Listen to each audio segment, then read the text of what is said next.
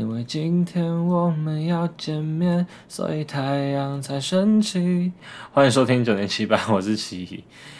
忽然唱起了就是A-Lin的歌曲，为什么呢？因为上礼拜我去参加了A-Lin在小巨蛋的演唱会，然后我真的觉得这张票真的是很值得，很值得啊！因为当初其实3200刷下去，我也是想说，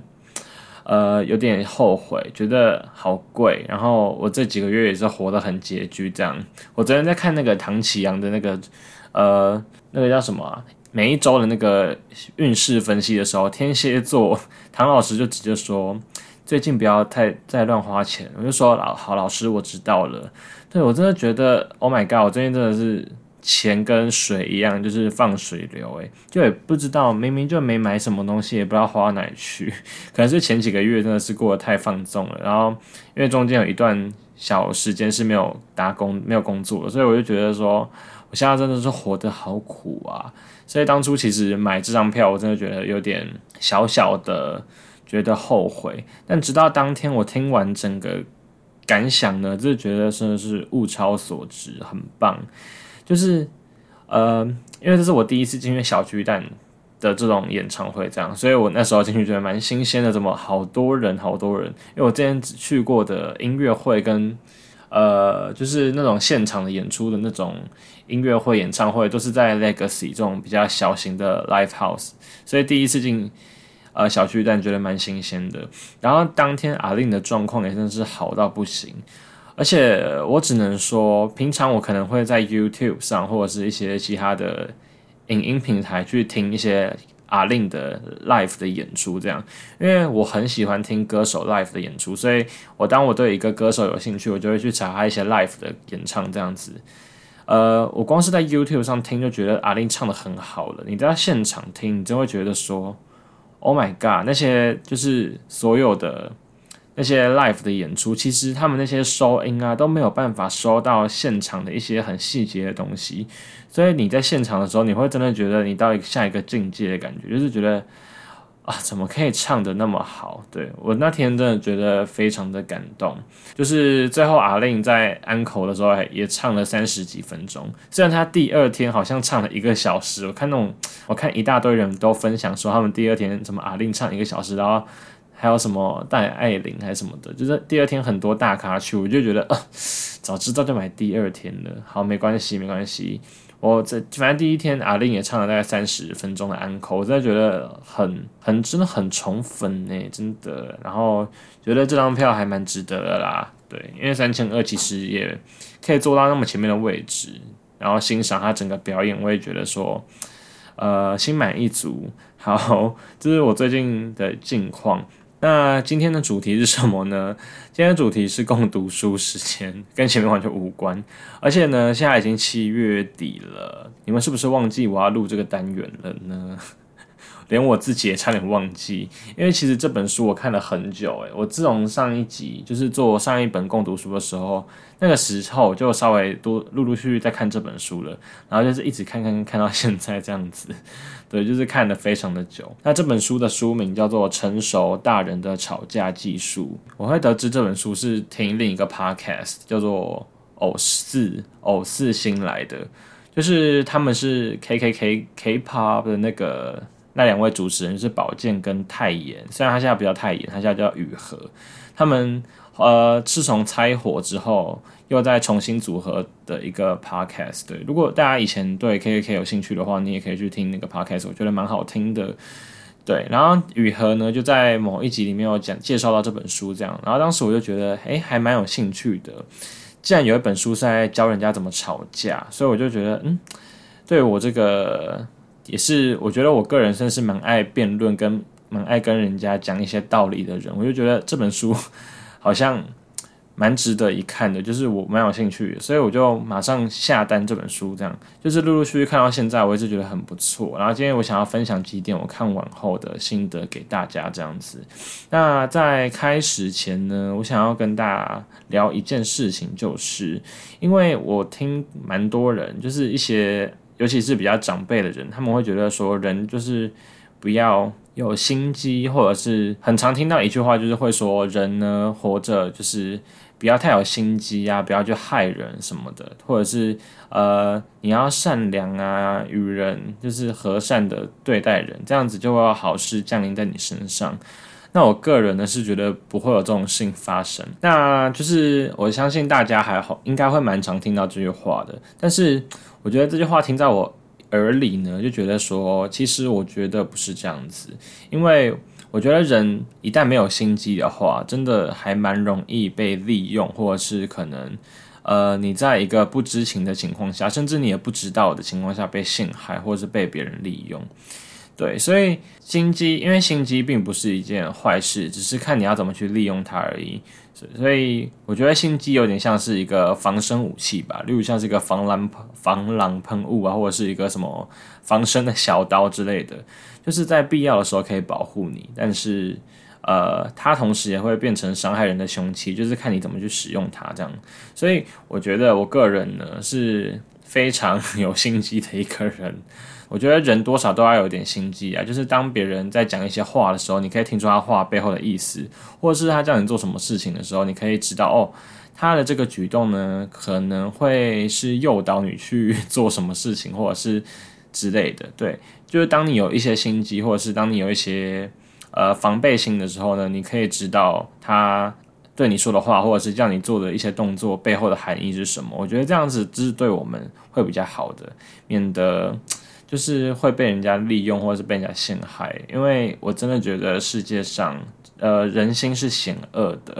尤其是当，就是连你有可能很好的朋友都会陷害你的，更何况是跟你就是素未谋面是这样子用吗的人，就是陌生人，他们当然会觉得，对于一个陌生人来讲，他们更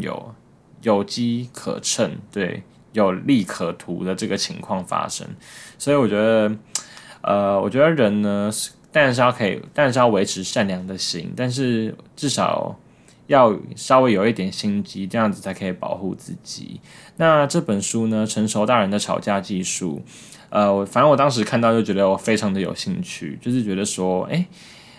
如果可以学到一些东西的话，以后搞不好跟人家吵架的时候，或者是怎么样，就是感觉可以就是很帅气的吵赢这样。但这本书呢，也不是说你看完就会变苗可丽，就是很会骂人，他完全不是走这个路线。我看完之后才发现，我一开始看他的，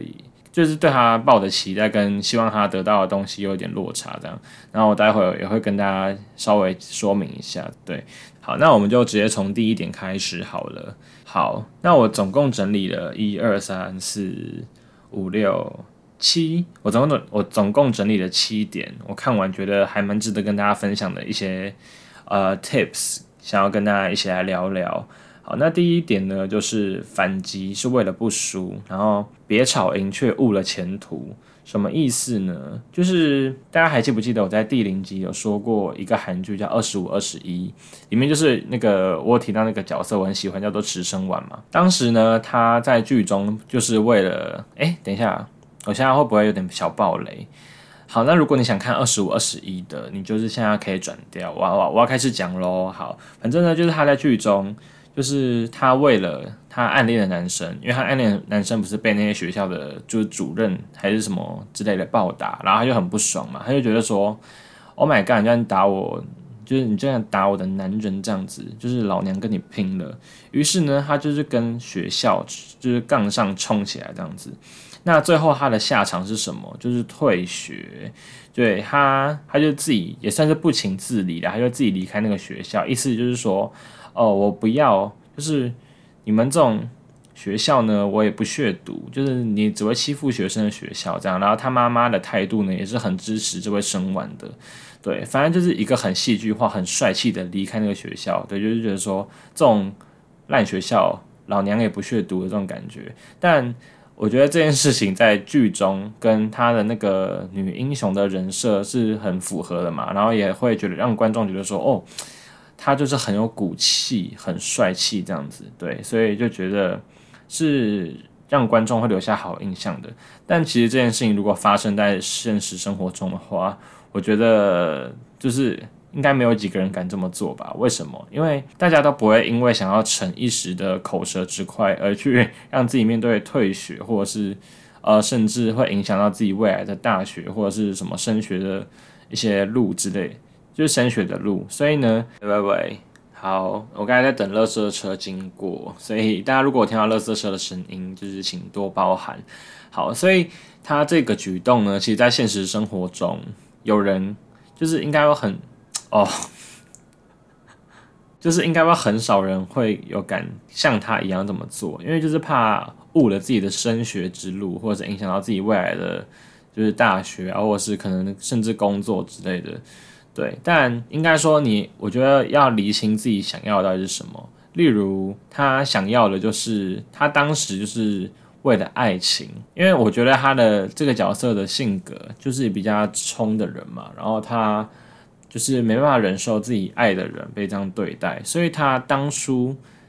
做出这个举动的想法可能是为了爱，或者是为了什么。然后他也知道他自己是一个很聪明的人，所以就算没有了学校，他也可以靠可能自学啊，或者是重考上另一间好的学校。对，所以呢，我觉得当要做出一个举动，或者是当你决定要跟这个人吵架的时候，就要稍微想一下后果。例如在学校的情况来讲好了，当有一个老师很鸡巴的时候，就是他可能会讲一些对你很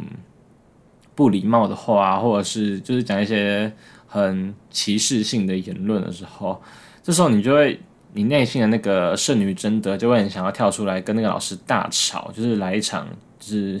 奇葩说的辩论这样。但假如你这么做了，因为老师跟学生就是一个权力关系，他可以把你当掉或者是之类的。那当然，如果你不怕被他当的话，或者是这门课很容易可以重修得到，那你想要吵，那就是也是可以。但如果这门课假设是一个只有这个老师独有的一个课的话，你被他当掉，不就是你直接这个学校就不用玩了吗？你就拿不到毕业证书啦。对，所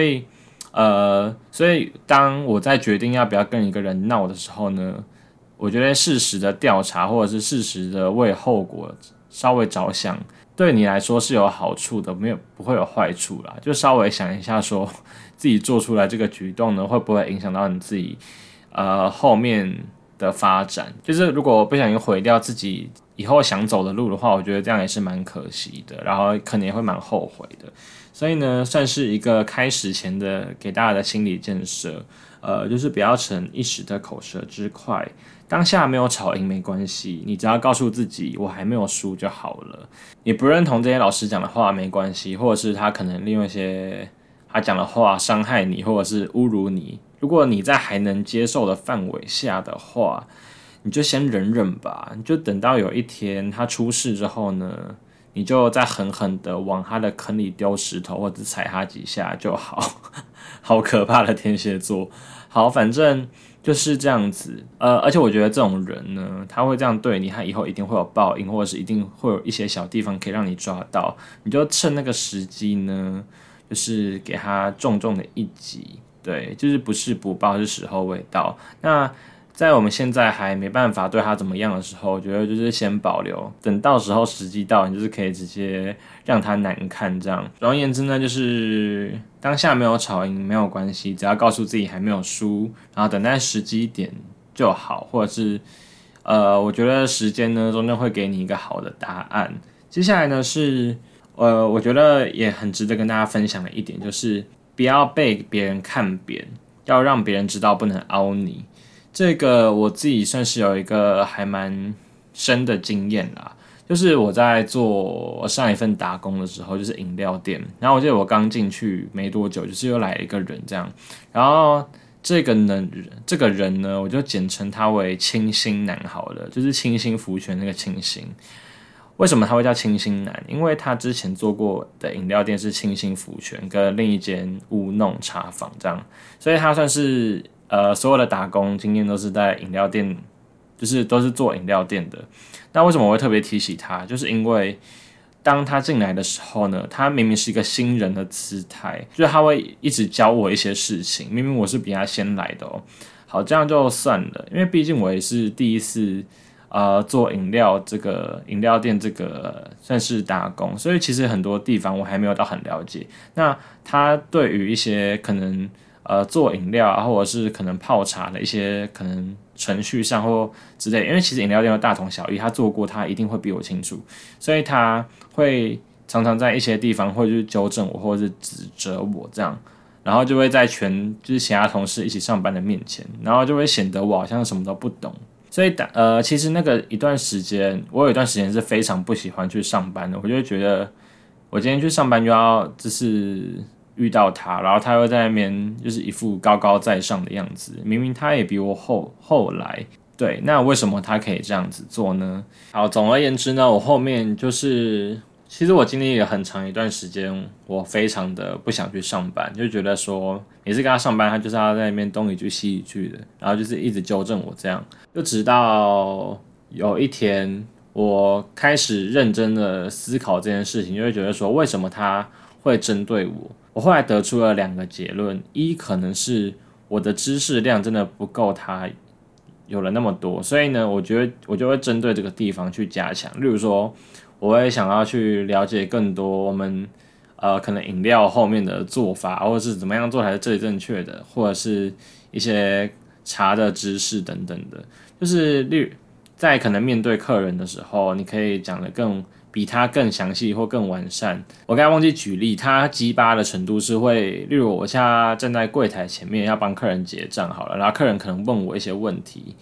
我明明就是站柜台的人，他会在后面跳出来帮我回答，然后我是比他前辈的人，就是他这种人就是白目，你知道吗？然后当时我就是年纪小，他年纪也比我大，他好像大四吧，然后我那时候好像才高三之类的，对，所以呢，他就会可能仗着我年纪比他小，然后他要做过很多饮料店的经验，就是各种干涉我的做法，或者是他就觉得说你这样做不对啊，然后怎样怎样的，就是明明我是比他先来的人，我就不一一举例下去了。反正我得出了两个结论：一可能就是我的知识量真的比他不足；二就是我太没有自信了。那知识量不足的这个地方呢，你就是可以去靠你自己去学习或加强。那这样子可能会。让你的专业度会提升，那这样他就当他在说你一些手法或者是做法不对的时候，你也有一些东西可以反驳他，或者是跟他讲这样。当你的知识量够之后呢，你的自信就会起来了。所以我觉得我在修炼或者学习的这段期间，就是有慢慢的让我的自信心提起来，然后以至于后面呢，他就发现我好像。变得更厉害了，然后的确我那时候也是算是干部吧，就是比一般就是算是一个现场可以调度的人，也算是不管是我觉得能力上或者是职位上都比他更好了。那他后面呢也不敢拿我怎样，我甚至可以叫他去完成一些我指派的任务，然后他就是后面也不会对我怎么样了。所以我觉得很重要的一点就是你不要被别人看扁，不要被看扁，很大一部分我觉得是自信要很重要，就是你要找到你不自信的那个来源是什么。像当时我不自信的来源就是我觉得我的知识量不足，或是我觉得我不如他，因为他的经验很多，就针对这一点去加强，然后去超越他。那当有一天你学的东西真的比较多，或是你知道的东西真的比他多的时候的那个爽感，就是当他在纠正你的时候，你可以说出哦不对，就是这样怎样才对的时候的那个爽感真的是很爽。对，我觉得大家可以，假设你真的很常被别人看不起，或者是很常会让别人觉得你是比较弱势的那一方的话，我觉得你可以稍微找到那个症结点是什么，就是为什么你会被别人作为开刀的对象，或者是会被别人觉得你是一个就是惹你也不会怎样，欺负你也不会怎么样的一个对象。那什么样的情境才是最好的呢？就是你在一开始就要树立一个不好惹的形象，这是这本书里说的。那这个不好惹的形象也不是叫你就是整天臭脸啊，或者是讲话很呛还是什么的，那你这样就是会没有朋友。什么叫不好惹的形象？就是它里面会拿职场的情境举例比较多啦，所以它里面是说就是例如你在可能中午吃饭时间的时候，你可以用你的电脑滑一些劳工的新闻啊，这样子，或是一些罢工裁员的一些新闻这样，然后适时的可能你的主管经过就会看到你就是在浏览这些新闻，就算你平时是一个文文静静的人，安安静静然后很听话的人，他也会觉得这个人是不是有点东西嘛，就是好像还有在关注一些社会新闻或者是一些可能劳工权益 相关的问题，就是你会在他的心中立下一个不好惹的形象，就是觉得这个人就是有点东西，所以当公司可能在做出一些抉择或者是裁员的决定的时候，可能就比较不会动到你。然后书中有提到说，就是人呢往往在记一些不重要的东西的时候，就是会记得特别清楚，所以你中午在吃饭看的那些新闻，或者是你例如说你在捷运上偷瞄隔壁人在玩手机的那些画面，他的网页你都会记得很清楚，这就是奇妙的点。所以我觉得这点算是蛮重要的，在一开始你还没讲话前呢，你就是不要被别人看扁，然后树立一个不好惹的形象这样。接下来想要跟大家分享的是，我发现现在录的有点长 Oh my god， 好，接下来要分享的是这个比较简单，他就说平时多帮人，你出事的时候自然就会有人帮你。那这个道理就很简单吧，就是如果你平常就是一个什么都不想帮忙的人，然后就是时间到了就走，然后或者是你在可能团队途中啊，或者是可能在班上啊，不管是什么环境下，你都是不想要帮别人的人，就是自扫门前雪那种。但这个帮忙也不是说超过你能力范围的，例如你明明就10点下班，然后你还帮你的同事可能到12点，就是这样就有点太夸张太过了，那这样就可能会变成烂好人的那种行径，就是你在不会危害到你的权益的情况下，或者是不会危害到你的意愿的情况下，你去做一些举手之劳的帮忙。例如说可能有人东西很重，你去帮忙稍微帮他抬一下啊，或者是就是有人要杀进电梯的时候，你再赶快帮他按个开门让他进来之类的，这种小举动其实别人都会记在心里面。那当你有一些可能遇到一些困难的时候，别人会觉得说你是一个善良的人，你是一个好人，那当你有一些请求或者是需要帮忙的时候，别人就自然会来帮你。对，如果就是连一些小举动都做不到的话，可能会让别人留下你是一个自私的人，或者是你是一个很不关心大家的一个人。所以他为什么你出事别人要帮你，这个我觉得是一个还蛮入门的然后还蛮基础的一个就是小 tips。 好，然后下一点呢是淡定的戳破和谐的假象，就会被当英雄。什么意思呢？我拿一个我前一阵子算是蛮有感悟的一个生活经验好了，就是前一阵子不是远距教学嘛，其实这也不管远不远距教学，反正就是我们有一堂课的老师，大家都很讨厌他，因为他在上课就很爱讲废话，然后还很严格的禁止大家可能上课不能玩手机啊或者睡觉，虽然这些本来就是不能在课堂上发生的事情，但是就是稍微小玩或小偷懒一下是可以的嘛，但他就是完全禁止所有人做这些行为，每个人都必须专心听课。那他又不上课，就是在讲一些自己的事情，或者是讲一些很讨厌，或者是开各种同学的玩笑，这样就是想说我跟你很熟吗老师，你可以就是对，可以先闭嘴。好，反正我们大家都很讨厌那个老师，而且那位老师呢，就是反正他就是一直用他的权力关系去压榨我们，例如说，你怎样，就是把你当掉什么什么的，所以大家就是有点害怕他这样，以至于有的时候他下课的时候呢，例如就是他上到时间点的时候，他还是会自顾自的一直讲。而且他明明就知道已经下课了，他就是死不下课，他就是硬要再多讲个5分钟的废话之类的。我不知道大家怎么想啊，反正我很讨厌他，我就觉得说你要讲这些废话，你就回家对你小孩跟老婆讲就好了，你是不是就在家里没有人想要听才来这边讲给我们听？反正大家都很讨厌他，至少我是。好，那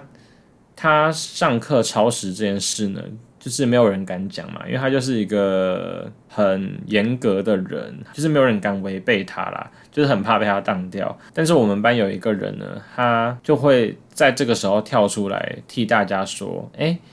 下课咯，就老师下课咯，所以老师就会老师还会演，每次都演一个戏，就说真的下课咯，那大家同学就是放学咯，这样就是还要再演一出这个戏，然后明明就自己早早下课了。好，这个不是重点，重点是呢，这位跳出来说下课的这位同学，他其实在我们班上是一个怪胎，就是大家好像都蛮不喜欢他，然后他在班上也没有什么朋友，就是一个很活在自己生活内的人，对。但他有一天呢，突然开始就是替大家说出现在下课的这个举动，就是戳破和谐的假象嘛，因为大家明明都知道下课了，然后大家也都不想听老师在讲他的废话，但是没有人敢讲，为什么？因为大家害怕被当嘛，或者是大家害怕就是被老师针对啊，或怎么样的，所以呢就不会去多说什么，然后就宁愿再跟老师多耗个几分钟，也不想要跳出来说这句话，就是还要假装很认真听课的样子，那明明心里就想说，到底是要不要下课了？那这位同学就是平常被当怪咖的同学，他这时候跳出来说出了大家难以启齿的事情的时候，这个时候他就会被当英雄。那可能至少在我的心中啦，他可能原本在我心中印象不太好，但他今天做的这个举动，也可能不是为了我们，也可能是为了他自己，可能待会的行程之类的，所以他说出了这句话。但他确实造福了全班，然后确实也帮助到了大家，然后也帮大家说出了我们难以启齿的事情。那这个时候呢，他的这个举动就会被当成英雄。所以我觉得察言观色很重要啦。如果你在另一个环境内，或者是你在另一个处境内，假设你可以观察到众人背后的想法的话，然后并且在一个关键的时刻把它说出来，你会在那个 moment 呢获得了很多的好朋友。就是当你说出一些别人难以启齿的事情的时候，你就会直接在那个瞬间的时间点呢成为大家的英雄。那自然就会有很多人可能透过你这一次的这个行动站在你这边，或者是就是会觉得你是一个很可靠的对象啦。所以我觉得这一点呢算是我个人还觉得蛮有用的，然后也蛮想跟大家分享的耶。接下来的点是如何让对手赞同你，然后要举出3个理由，就是理由有3这样。那这个算是一个谈判技巧吧，就是当你在尝试说服对方或者是谈判的时候呢，当你举出3个点或者列出3个点一一的说明的时候，这一招其实是很坚强然后很高明的，而且算是你事前就可以准备好了一个招数。那为什么这招会有用呢？一就是你看我现在就是在使用这一招，因为当你在列点式的说明的时候，而且又有一个数字感的时候，他就会觉得你是一个专业的人，就是你这个人有备而来哦，就是有做功课哦这样。当你在使用这个句型说明的时候，他还没有听到你的123里面的内容，他就会觉得你这个人是一个专业的人，就是你是有备而来的，你是有思绪有逻辑的去讲一件事情的。所以在不管是你的对手你的敌人也好，或是你的旁听者也好，你就会留下一个好印象，就觉得你是一个专业然后懂得准备的人。然后书中有提到第2点，就是当你一来一往的辩论的话，就是你一句我一句你一句我一句，一次在讨论一件事情的时候，其实这样会比较没有效率跟比较难吵赢。原因就是因为你一次专心的想一件事情的，就是你一次在专心反对一件事情的时候，你的思绪会比较不会那么混乱，因为你只要专心的破解他的这个说辞就好了。但是如果你一次是讲3个点的话，他必须在很短的时间内去同时反驳你的3个点，那这件事情其实是非常非常困难的事情。而且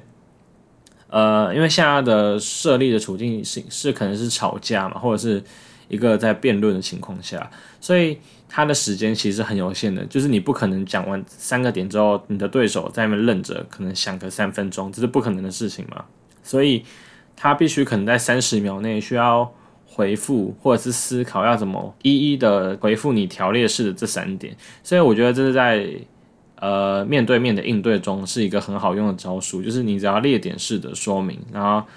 是可以很容易制胜的一个关键啦，我自己这样觉得。然后这一招呢，你也是可以在家里自己先排练好，或者是可以在家里自己先打好，你要怎么讲，对，也不会说是一个很困难、很需要即兴现场练习的一个招数，所以我觉得这招还蛮值得跟大家分享的。然后最后一点呢，我觉得今天我书本内想要分享的最后一点叫做认知扭曲这件事情。好，那什么是认知扭曲呢？就是当你的两个概念、你的两个思想就是产生矛盾的时候，或者是他们的价值是对冲的时候呢，这时候你就会产生认知扭曲。那什么意思呢？例如说书中有提到，像是假设是一个很能干的主管，或者是很能带领一个团队的主管好了。当他被一个员工质疑说，就是主管，你这一件事情怎么那么简单的事情怎么做不出来啊？这样你会让下面的可能员工对你很失望哦。这时候这个主管呢，可能就会因为这句话产生认知扭曲，因为他会觉得说，我是一个那么能干的主管，我就是可能带领这个团队达到了什么样什么样的成绩，那我今天出包出糗了，就是跟我这个很能干的人设，跟我这个很能干的这个印象不就是重叠了，不就是冲突了吗？然后当他有这个认知扭曲的时候呢，他可能就会因为这一句话做出一些错误的判断，就是让可能这个员工得逞了这样。所以我觉得认知扭曲是一个很可怕的东西，就是当有一些人在讲一些很情勒的话，或者是就是企图要激励你的时候，你不能陷入这个认知扭曲的漩涡里面。那我觉得认知扭曲也不单单只是别人在谈判中激励你的，就是激怒你的一个技巧啦。我觉得这算是我自己心中也一直常年有的一个很大的困扰，就是认知扭曲它有提到好几点，那其中一点就是叫做二分法思考。那什么是二分法思考呢？就是只把事情分成两种思考模式，例如说非善即恶啊，或是非友即敌啊，这种思考模式。那我觉得呢，我个人真的是常年受到这个二分法思考的困扰。怎么说呢？我觉得我就是这几年算是价值观跟一些观念上真的是有越来越进步的趋势。那在我以前还没有认知到我有二分法思考这个窘境的时候，我会觉得说，真的就是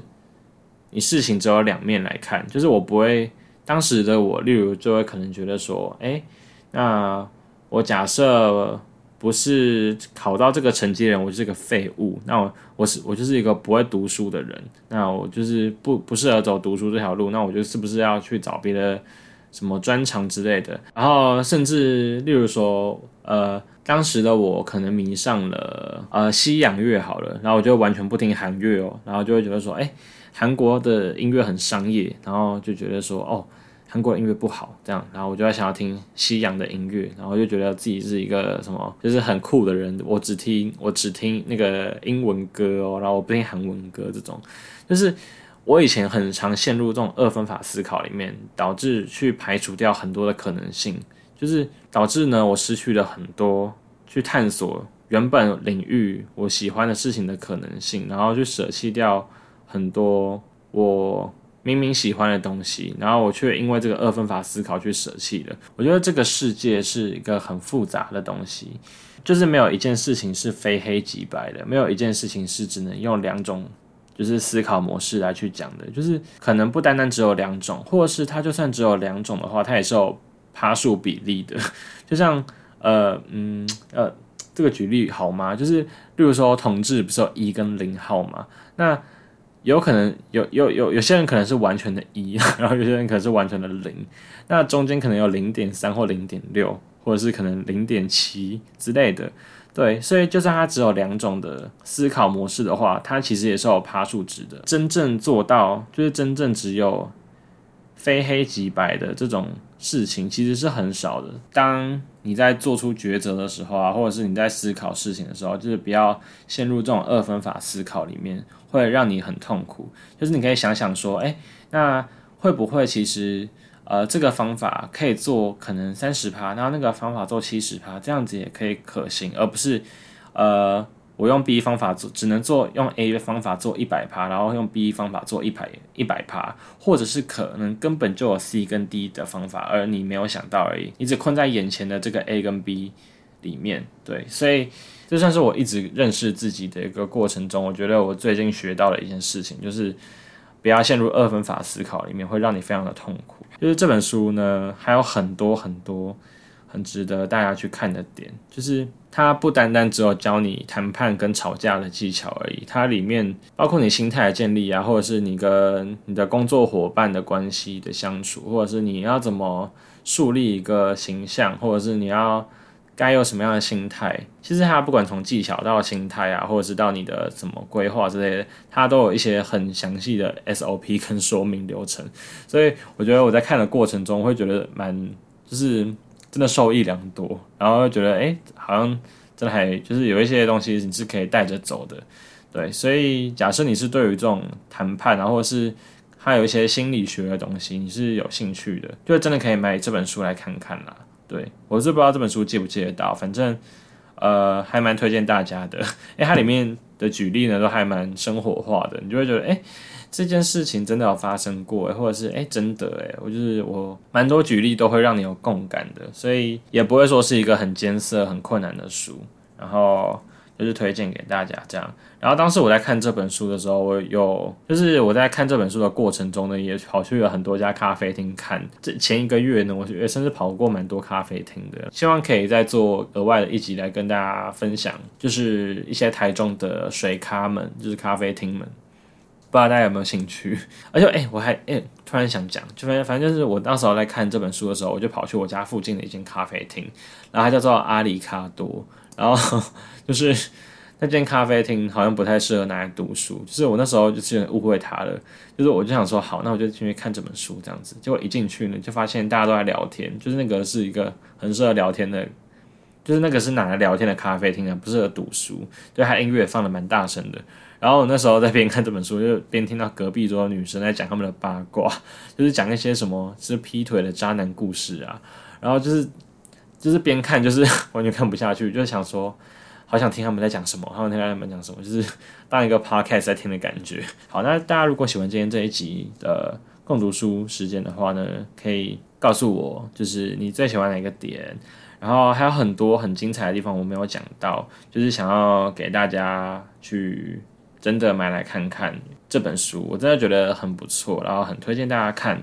好，那今天的9078就到这边结束了。如果喜欢的话呢，可以关注我的节目，然后每个礼拜都会有新的一集。我们下次见咯，拜拜。